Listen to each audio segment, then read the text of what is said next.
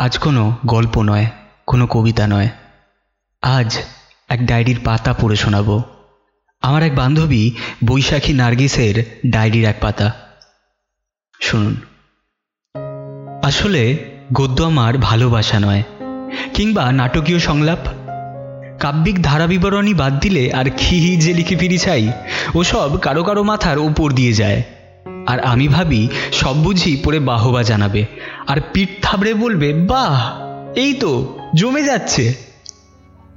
গত কয়েকদিন খুব একটা ভালো ছিলাম বলে মনে হয় না। মাথা ব্যথার একটা চরম সীমা থাকে।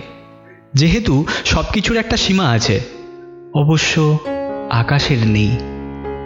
না, এক্ষেত্রে যদি আমি হাতের তালুর দিকে চেয়ে থাকি আর ভেবে নিই আজ বৃষ্টি আসবে, আর কাছের ঘরে বসে বৃষ্টিতে ভিজবো, আর গুনগুন করব আজা সনম মধুর চাঁদনি মে হম। হে হে, বাবু মশাই পিকচার তো আভি বাকি হ্যায় ওসব না হয় বাদ দিলাম। এই মুহূর্তে জ্যাক দ্য পাইরেটসকে নিয়ে ভাবছি। একটা ছাদের উপর দাঁড়িয়ে। না না, দাঁড়িয়ে নয়, শুয়ে শুয়ে ভাবছি। আমার সঙ্গে এরকম পাগলামি কি কেউ করতে পারবে? হ্যাঁ হয়তো পারবে। তারপর জাহাজের ডেকের উপর থেকে গাইবে কোনো একটা গান?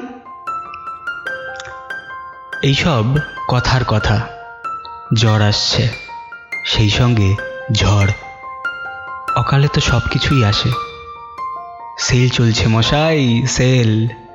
এসো, তার চেয়ে ব্ল্যাক হোলের দিকে চেয়ে থাকি। একটা অন্ধকার পথ। একটা সমুদ্র প্রমাণ চিন্তা মাথায় নিয়ে সেই পথে হেঁটে হেঁটে অনেক দূরে যাই।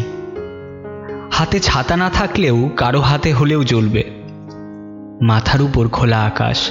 এই চুপ চুপ আকাশেও এখন স্যাটেলাইটের দৌরাত্ম এক্ষুনি যদি কাকেশ্বর কুচকুচে এসে কাকা করে কিছু জানিয়ে দিয়ে যায়?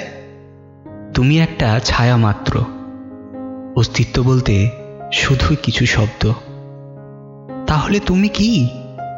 শাব্দিক চলাচলে খানিক কাব্য করে বলি এসো হে বৈশাখ এসো এসো।